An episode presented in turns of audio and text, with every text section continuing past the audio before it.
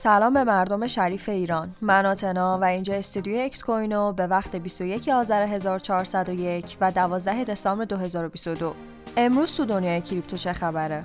CZ گفت تغییرات غیرعادی قیمت برخی توکن ها ارتباطی به هک نداشته. روز گذشته بایننس اخطاری در مورد حرکات غیرعادی در قیمت برخی جفت ارزها منتشر کرد و به دنبالش این صرافی سریعا تحقیقاتی رو برای محدود کردن حسابهای مشکوک که به نظر می اومد در این مسئله دخیل هستند انجام داد. این حرکات غیرعادی برای توکنهای سان، آردور، اسموسیس، فان و گلم اتفاق افتاد و بعد از چیزی حدود چهل دقیقه بررسی سیزی اعلام کرد به نظر می‌رسه این تحرکات قیمتی صرفا فقط رفتار بازار بوده.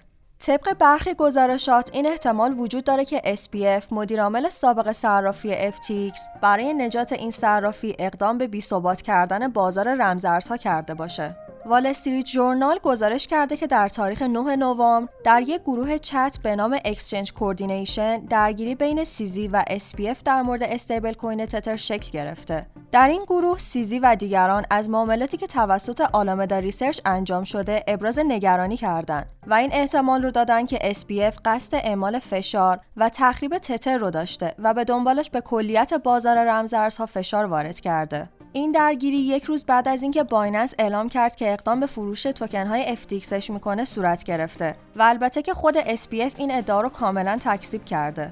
صرافی کوین بیس در بیانیه ای از کاربرانش خواست تا USDT هاشون رو به USDC تبدیل کنن.